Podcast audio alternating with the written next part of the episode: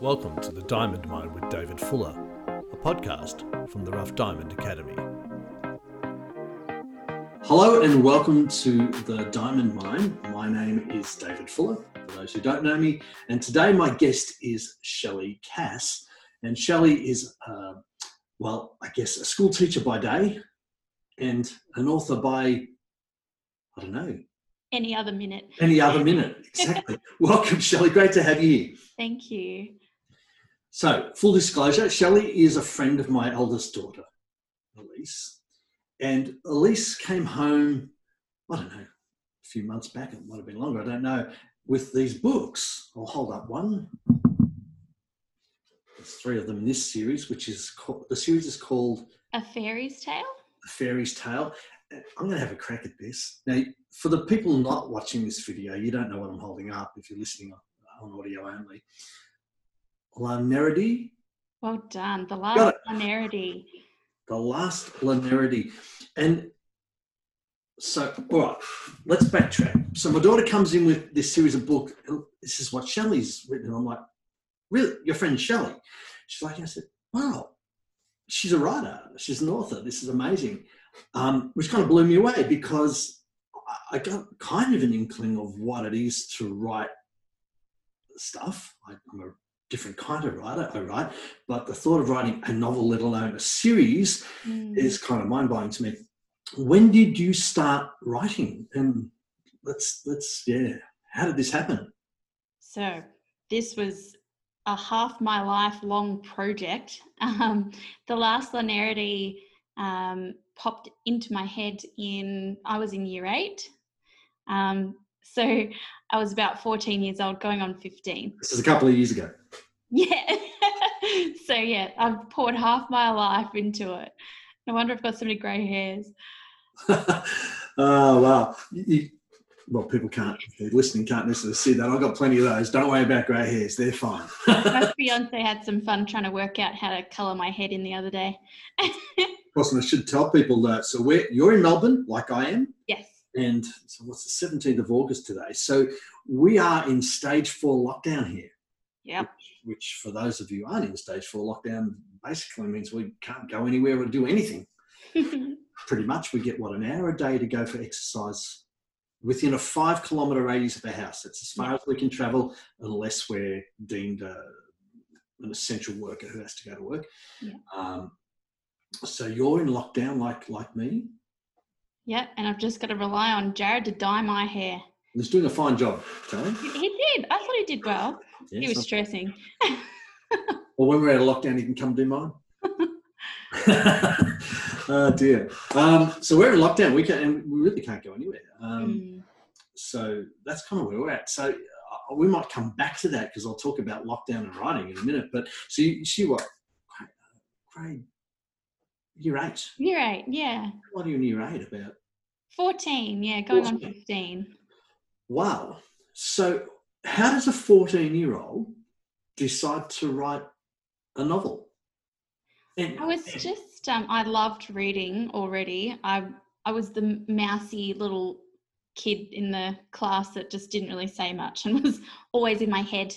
Um, and reading was an escape. And then I, I could always just see these different scenes in my head that I hadn't read about yet. Um, I just had a really good imagination. And um, Kiana, who is the last Lanerity, popped into my head. Um, I could hear her voice. I could um, I could see her holding her bow ready to shoot. Um, and then the images and words started to flow, and I just had to kind of write them down. And at year eight, they were not written down very well, but they were there. wow! Uh, so you sort of she came fully formed as a character. You could visualize her. Yeah, well, it's it's hard. I think like her her face is kind of shadowy, but it doesn't matter that I don't know exactly what she looks like. I know who she is. Um, yeah. Well, it's been I have got an actress in my head going, "Oh, that's Kiana." well, hopefully one day you might have to have that uh, that problem of finding one. has she become more defined over the years for you? I mean, we're talking a number of years since year eight. I won't tell how many, you've kind of given it away. um, I think I think she's better at um, saying what she means now. So uh, while I was growing up, these books were growing up with me. So the first book is Kiana, her story, her um, evolution from this really um, serious and isolated character, this huntress. Um, and then when she meets her princes and she finishes her story in book one, it takes us to book two, which is Dallin, um, the Raiden. So that's about his evolution from the the struggling youth um, worrying about his masculinity and if he's good enough and facing a, a world war crisis kind of thing You'll never um, get over that. Yeah, never. uh, and then the third book is Noel. So his is where the Army for the World comes together, and and there's a, a prophecy. They are the three. There's three books. Each character gets their own kind of awakening in each book. Um, but Noel in the prophecies is the one that brings them all together, and that's what goes on in the last book. Wow. And did you have that in mind when you first started writing it, or did that just sort of happen? Not at all. Kiana was just shooting at stuff, so had to work out. Enough, and, I, and, I, and I, the, the Lanerity. I mean, I think I don't know. For me, it kind of has that hint, and you've called it the fairy's tale. So, um, was it drawn in any way, shape, or form from the fae, from the you know the from the fairy world? In your yeah, I knew I well, I wanted it to be fairy tale characters. I wanted there to be normal human beings in it. Um, but I wanted to go maybe a little bit further um, than, you know, Lord of the Rings kind of stuff. Um, and really pick apart characters that we'd known since childhood. Um, so, you know, you have your giants in there, you have your nymphs and dragons, and um, putting them in as major characters interacting to kind of represent maybe different parts of the world um, like that there are different cultures going on. So were you already reading this sort of stuff by year eight? You talked. You mentioned Lord of the Rings. I was all over Lord of the Rings. My mum had this beautiful, original, gorgeous, all of the books in one copy. And oh, she trust, I was in grade four or five. She trusted me with this massive, beautiful book, and I dropped it down the stairs and it broke well, the, the, spine would have broken. They, they, they, yeah, yeah, I know the, I know the one. I did for that for years, and it took me one borrow when it was done. That's the way it goes. That's books though. I, I actually had, I think, a copy like that somewhere, but I also have a beautiful like individual set that a good friend of mine um, gave me for my 21st. Nice. Lovely, you know, little notes in it. So I treasure that because um, she passed several years ago. So uh, I mean, I really, really, I love Lord of the Rings. So I was like 15 or 6, probably 16, I think, when I read Lord of the Rings, and it was a heavy read. Then yeah, you've already read it by 14. Yeah, I think so. Yeah, I, I really, really loved my books. Um, my, I hated the drive to school. I was always a really anxious kid. Um, and mum would be driving me to school and I would hold her hand in the car. So she would, we'd both be obviously in front of the car. I'd have my book in one hand, blocking out the fact that I was getting driven to school, and her hand in the other because I couldn't really block it out. no, wow. Uh, look, and I can really relate to this, um, not so much the anxiety in the car, but um, the reading. I was a, you know, a big reader from probably year four on. I discovered reading. It's almost like I got permission from a, my, my, my teacher, my grade four teacher, who was a nun, to read, and I just started reading everything. And I loved fantasy. Like, um, I was trying to think. There was a oh, can, I can sort of visualize the book. It was uh, sort of a sci-fi dystopian type thing. Even at that age, I love that genre, and I still do. I still love sci-fi and fantasy and all things along those lines. So I was a big reader too, but um, I didn't really discover I was more probably science fiction. You know, I was reading Asimov at 14 or 15, and but I discovered Lord of the Rings at 16, and that set me on a path of reading fantasy probably for the next 20 years. Yeah. But I read nothing but fantasy for, the Yeah. for those. It was interesting enough. My mother hated that, right? So she'd be like, oh, she'd be freaked out that I'd read science fiction and fantasy. Why don't you read something decent? She'd say. So I'm curious. You're writing this. Did you get any sort of pushback on on you know the fact that you're reading a lot, disappearing into books or writing? Um, what was that journey like for you? Um, it was it was natural. It just felt normal um, because I never really thought it was going to go anywhere. It was just, you know, like oh, you always did things like you know you had um, creative writing time in school. Like I just felt like I was just doing that kind of thing. Um, and my my family are all very like you do what you want to do to be happy and you know everyone just kind of fits in together um, and i've tried i've tried a few times to get away from fantasy like every other book that i've written um, i've tried to challenge myself with different genres but i can't help but have a fantasy twist in there so um, i've written a, a dystopian sci-fi kind of book but it just turned out that there is this um, this fallen star who it surrounds. so he's in the sci-fi world, but it's it's surrounding a magical being. Well, there you Um, go. Is there a prophecy in that one? Not in that one, no. You didn't quite get all the uh, the fantasy stuff in there. There's no prophecy. There's there's no codex that you've got to work from. So, Well, there you go. I tried an erotica, and really, how can you put fantasy in that? But I did. Okay. Erotica. no. Okay, we got to explore this a little bit. Can't let you get away with that. So, that one, that one definitely did not start that when I was 14. That one was last year. okay, very good. I'll have to check that out. but um, yeah, that one, it's based around the concept that um, at, at the very start of time, um, man's first dark deeds birthed these dark creatures called darklings. Um, and it's their, their exploits that we're following. So it's fantasy, fantasy.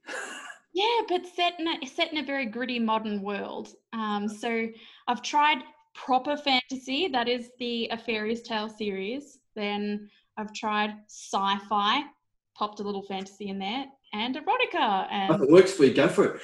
yeah, Who's who's your what? Who are your inspirations? The authors that you love. um, there's an author called Megan Whalen Turner who wrote um, the Thief series, and no, we're not. I don't think it's it's not something that a lot of people necessarily have gone. Oh, I've definitely heard of her. But she has a very like cult like following.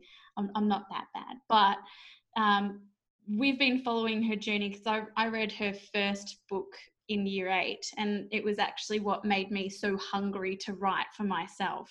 Her book, The Thief, um, and she's it's been like 20 years or something she she take she, every year she's like i'm going to be releasing the new book this year and then just when it's meant to be re- released she says maybe one or two more years so we're all just clinging on Gosh, there's there's a few authors like that around. I think. Yeah. um, I think is uh, Mr. Martin still trying to write the last of the Game of Thrones, isn't he? yeah i think so Uh, despite the fact that the TV series has come and gone. but now he knows not what not to do so it's all good. well, that's true. That's true. Interesting. uh, well, and he's not. Robert Jordan's another one that comes to mind. And I think I was reading The Wheel of Time, and I think I got up to book seven or eight, and I realised he was nowhere near finished. And I thought, yeah I'll get away. I'm not reading any more of this un- un- until he is done. And Yeah. unfortunately, he sadly passed before he finished the last books. So it was ghostwritten. I'm like, but I still haven't read them. I must get back to them. Wonderful series, but i'd be curious how how it um well, apparently it's apparently it's pretty good. But I but I haven't. Um, I I think there was a nice. It was all laid out. oh, Uh, I think they knew where it was going. okay I think could be wrong, but I do love an epic. yeah you know. Um, so three in this one now. Any plans to revisit this and come back? And no their do you move on? story's done they did it? Yeah No, that's that's fair enough. I remember you mentioned science fiction. uh, One of my favourite science fiction books from when I was you know, 14 or 15 when I first read it, was Isaac Asimov's The Foundation series. Okay. Trilogy. And it was a trilogy until it wasn't, because 40 years later, he wrote the last three books, Uh oh. double trilogy, 40 years on. Maybe I'll do it You when I'm know. another 15 years. you never know. You might want to revisit it. Um, so, you know, I mentioned earlier that you, you're a school teacher by day.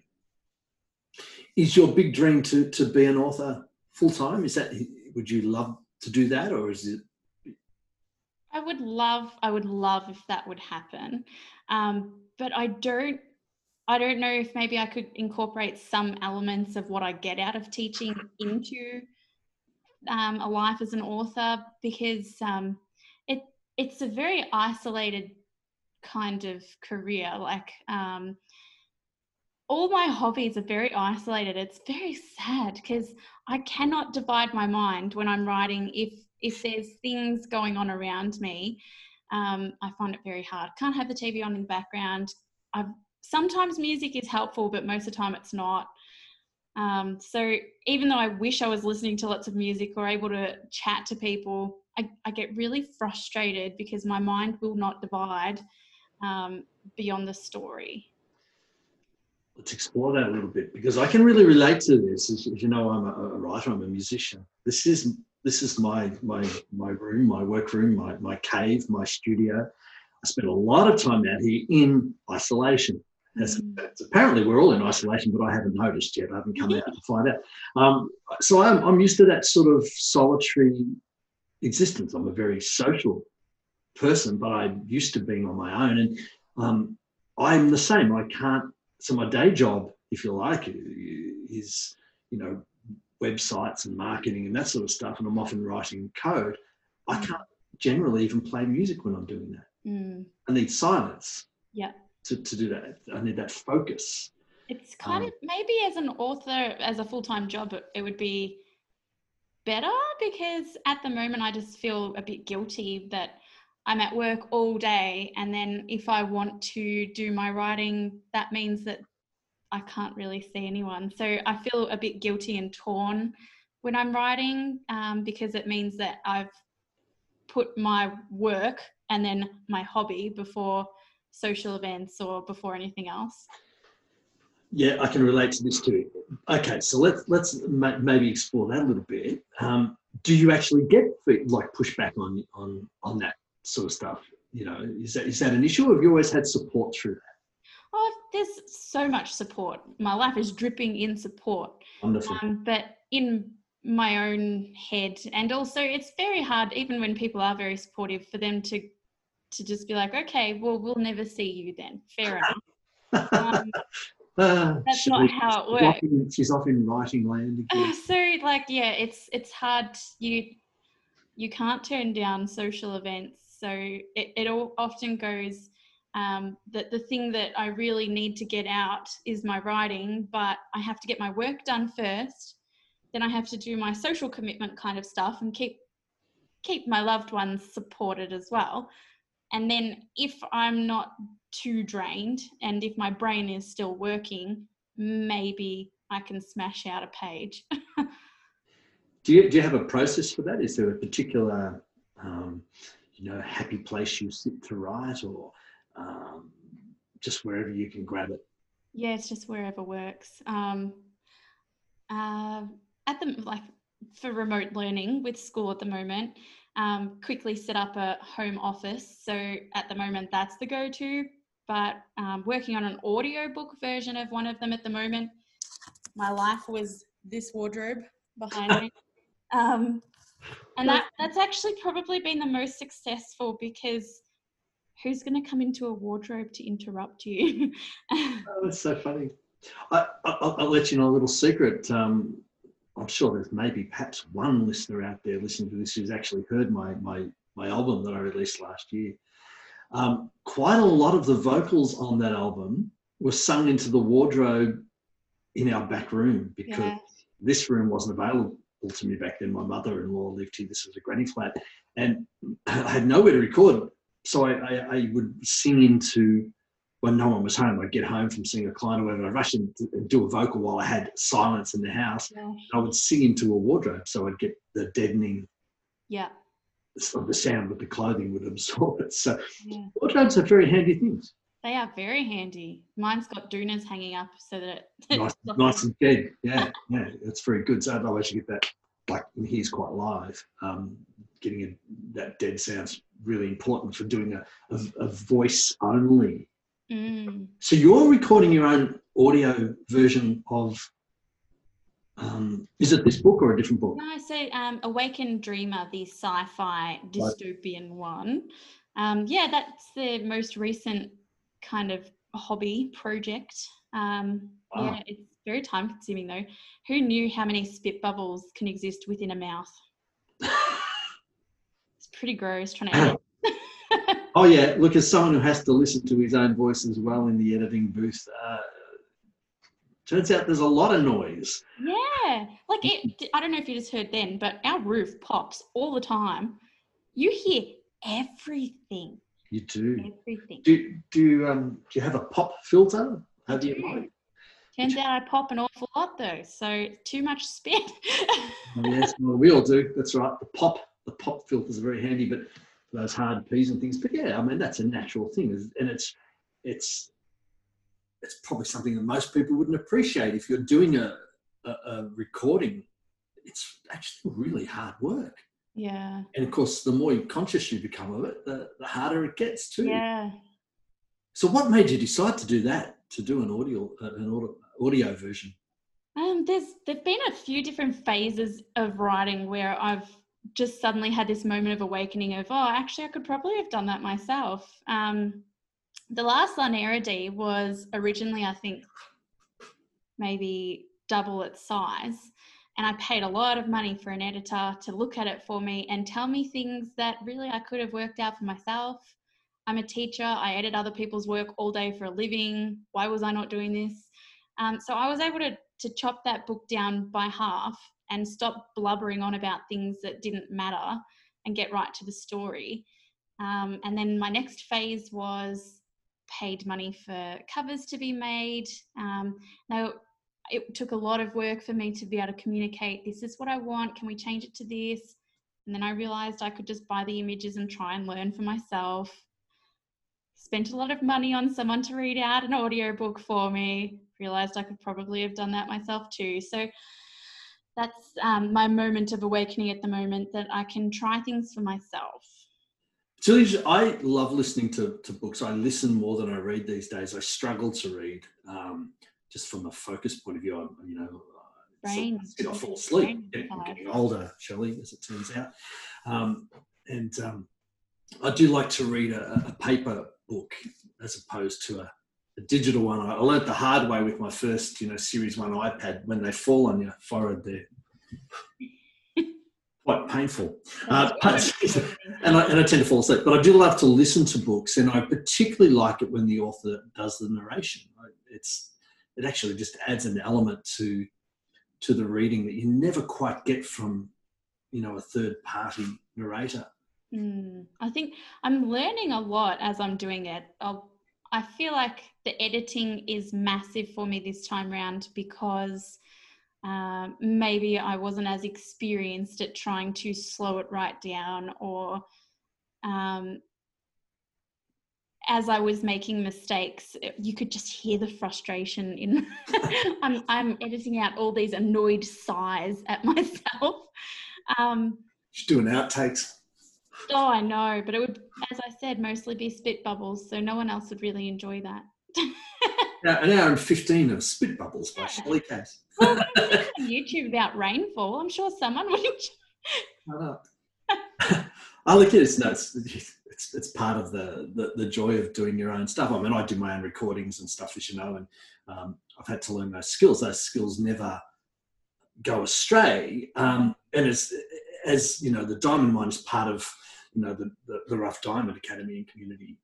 And what we're about is, I guess, trying to help people to learn the skills so that they can be self-sufficient, you know, for, for web marketing, etc by the same token, I'm certainly not opposed to outsourcing and having people, you know, hiring people to do stuff. Yeah. I always think it's really good to learn the skills yourself so that when you do hire people, you know what they're meant to be doing. Yeah. So you can actually delegate the tasks that you need done that you that is better to get done out, you know, as an outsource, but you can control it because you understand it as yeah. opposed to handing out tasks that you know nothing about, in which case you're kind of abdicating that whole process to someone. You've got no idea whether they're doing the right thing by you or not. So I think it's great that you're learning those skills um, and that you, you'll have a, an understanding of it. I mean, that's mm-hmm. a brilliant thing um, for sure.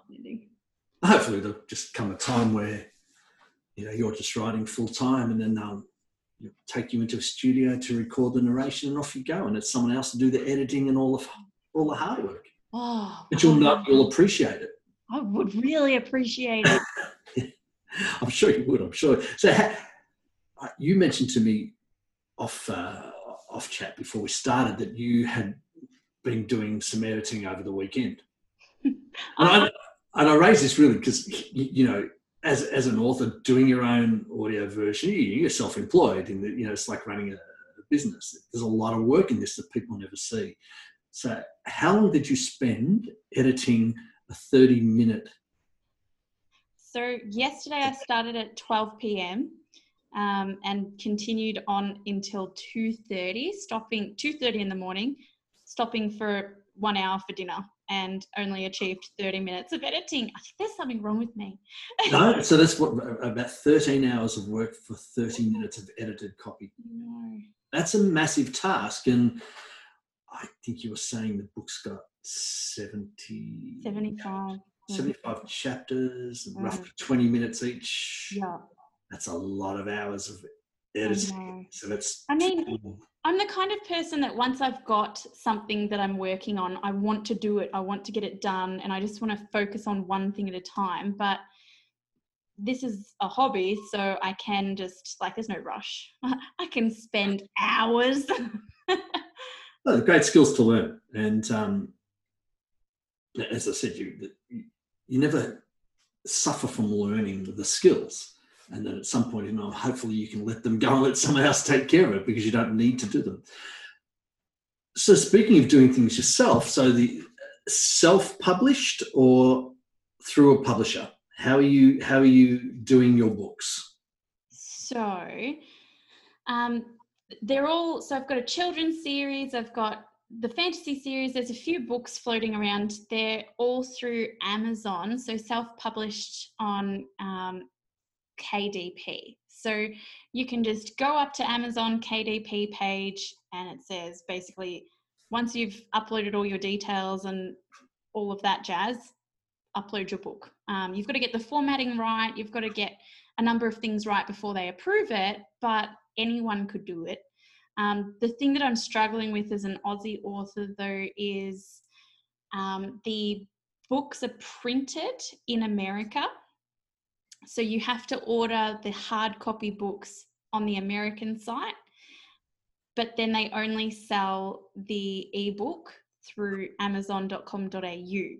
So there's different platforms, and America is a little bit temperamental in shipping to Australia. Um, if they're not getting big demand, then they just won't list it as available. So, okay. yeah, I've had a lot of trouble with trying to um, get things happening for Australian readers. So originally I always thought that it was just going to be an ebook and I was just going to put it out there and it wouldn't matter. But most people want the hard copy book, even though it's so pricey. Um, so it's so frustrating to say, okay, it's released, and then everyone to say, we can't get it. What's pricey? Well, by the time you pay for the so it's american dollars then it, it's the shipping cost it, it racks up so if i could recently i just got so frustrated that I, my readers couldn't get the books and they were spending so much and then they were all excited to tell me they'd bought them and how much money had i personally made and i would say well probably a dollar um, so I looked into a publishing company that works with the author. So you pay, they publish.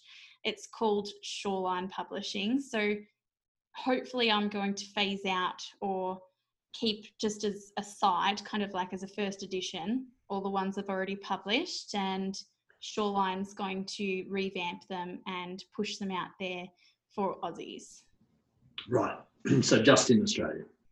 Well, they they actually do worldwide, but my frustration is that my readers live in Australia and can't buy the book. it's tough. We've got them. We're right. Yes. Doesn't matter about anyone else. We've got them here. You're good. And we've got first edition. I can't even order them. Isn't that that's just crazy? Oh, well, yeah, it is. I do understand your frustration because um, my CDs come out of uh, New York as well, so they're, they're actually printed there and they have to get shipped here. Yeah. Which is a pain. yeah, with uh, time and time. So you're cost. looking at weeks and weeks. Yeah. Um, the cost isn't too bad. It's it's pretty reasonable. But once again, it's American dollars, so that if the, the Aussie dollar tumbles, as mm-hmm. it has done from time to time, you know, it, it's suddenly it's your margins are gone. Were they? Did they arrive pretty well packaged, or was there any damage or anything? That's the odd, the odd, you know, the in crystal cases they get cracked. I mean, ideally, as an artist, I would love to have, you know, uh, more environmentally friendly packaging. You know, I'd like to have more of the, the cardboard or the, you know, rather than the plastic. But yeah. you've got to be pragmatic. It, it's unless you've got a big market, and I don't at this stage, it's impractical. But maybe one day. So it's the same sort of thing. You've got to get your books out there any way you can. Yeah. So how long have you been doing with this publishing? This is all very new.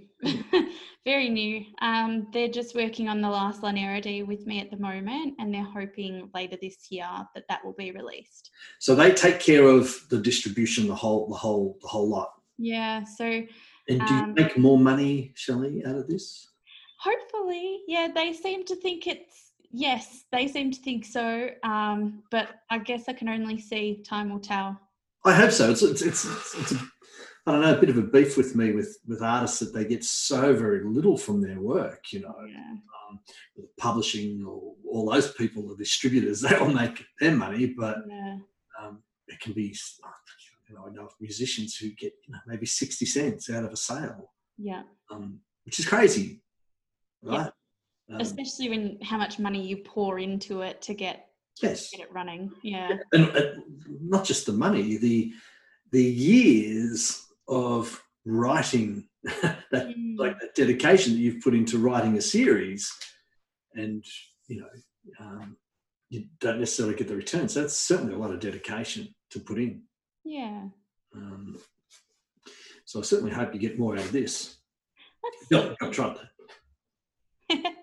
got to try it so this is the dystopian one you mentioned a children's series. Now I knew about the, I knew about obviously the the fantasy. I knew about the dystopian one because um, you put out a little thing about naming it, so I knew that was coming. Yeah. And I knew about the Darkling. The, the Darklings, the erotica one, right? let's let's call it what it is. I knew about that. Um, but the children's series, tell me about that. The children's stories. Um, that was so in any way, it just seems like my writing is just whatever I'm thinking or coping with at the at that moment. And um, when COVID happened, um, things are really kind of up in the air with school. No, the unknown was really getting to a lot of people, and I just decided that I wanted to try something different and. Um, I had a go at illustrating, and it was lots of fun. Um, That's going to be my next question. Is it Illustrator? You've just answered that. So you've illustrated it yourself? Yeah, and one of them's a, a book with photographs. Um, it's called the, oh my gosh, what is it? Oh, it's about my crazy dog Ace. It's everything he's done. I know a little bit about your crazy dog Ace because I've seen photos on on, the, on on Facebook. He's the apple of my eye. How old is Ace? He's just over a year. It's a pup. Yeah. What sort of dog? He's called a Finnish Lapphund. So he looks kind of like a um, blue heeler, Pomeranian, and um, Samoyed. that's, an interesting mix. Does, it, does he have the energy of a blue heeler? Is maybe it... just knock it off. Like if, if we were saying energy out of 10, maybe he's an eight. Nice. Wow. and I'm probably on the best day a three. So yeah, nice, a nice mix. You've chosen well. Uh, dogs are wonderful. If if my wife is listening to this, Nadia, if you're listening, I would love a dog. Stop resisting. We all need one. There you go. I'll just pop that in there quietly. Sure. Interesting to see if that gets back. Yeah. um, would love a dog. I love dogs. Yeah. One day. I'm agitating. We, we'll get there. So's the weeks. Surprise! Surprise! Yeah, look what I bought you, dear. we could do that. Uh, very good. Um, so when will the publishing start? They're hoping that they'll be announcing it, I think, in September, but it'll be released in December at this so, stage. So ready for Christmas, people? Yeah. So we we'll definitely put all your all the links when we have them and uh, you know whatever up so that we can we can um, point people to your work where they can buy them. So we, we might uh, work out what links are the best for now. We can always update them later as well um, when, when, we have them, see if we can get some sales. I mean, it's, it's what it's all about. Thank you. We have to support local talent. We have to support talent, full stop, to be honest. Yeah. Um, you know, so I'm, I'm, I'm uh, excited for that. That's great. And that was a bit of a change since last I spoke to you that uh, it was all self-publishing. Mind you, a lot of a lot of wonderful authors start self-publishing. I don't know if you're familiar with uh, Matthew Reilly. Yeah, yeah. So I, I, like Matthew Reilly's work. They're, they're that fast-paced yeah. sort of read. Um, I'm trying to remember who he based his style Will come to me. Um, but he's he's a his very first book I think was called The Contest. Yes. Have you read that? Yeah, yeah, a while ago, but yeah. It's a good read. It's a, fun read. I really like that book. Um, but that was he originally did that as um, I'm pretty sure. Matthew, feel free to, to call me and, and correct me if I'm wrong. Um, but he originally did that as a self-published work that he actually, you know, got printed up, took around to local bookstores and sold. People remember bookstores, mm. and actually sold, you know, directly on consignment. And then he was eventually picked up you know, by a publisher, and the rest is history. Um, yeah, good. So you never know where these things will lead. Exactly. I look forward to talking to you in a couple of years. Let's see. I'll have a few more grey hairs by then. Well, your assistant will be saying, "Well, you know, Mr. Fuller will, you know, she's very busy. We'll see if we can, you know, give you a fifteen-minute slot." on wardrobe. What's next? What's next? hmm finish this audio book. Um, I think at the moment, so normally the the creative burning desire is there to to get something new out, and that was I've done that with um, writing these different stories. I've done that with illustrating. I think at the moment now I'm just interested in going over the stories in audio form and seeing if I can do better each time I'm recording. Um, like I'm happy with how it sounds, but I think I've I could make things easier with the editing um, in the initial phase. So let's see if I can do that for the next time. So I'm going to come full circle. I mentioned that we're in lockdown here in Melbourne um, at the moment, um, so we really can't go anywhere very far for very long. So you're home at least, if you're following the rules, and I'm sure you are, uh, mm-hmm. uh, 23 hours a day at least. Yeah. Has that led to more creativity or has that hindered creativity? Because, yeah, I don't know. Yeah. I don't know why. The create oh, I think everyone's feeling a bit lackluster and flat at different times at the moment. So um, it's this time has been um, like a coping mechanism. The creativity is a coping mechanism, or it's something that is dying. So I'm going from one day going, yes, I, I, need to get things done. I need this as a project to distract myself. Um, or I can't be bothered doing anything. I need to be a slug. so I think at the moment everyone's probably feeling like that. And I feel like I jinxed the world, and I'm really sorry, guys. But how many times in my past did I wish that I could just be left alone to get some writing done. And now I'm like, I'm sick of being left alone.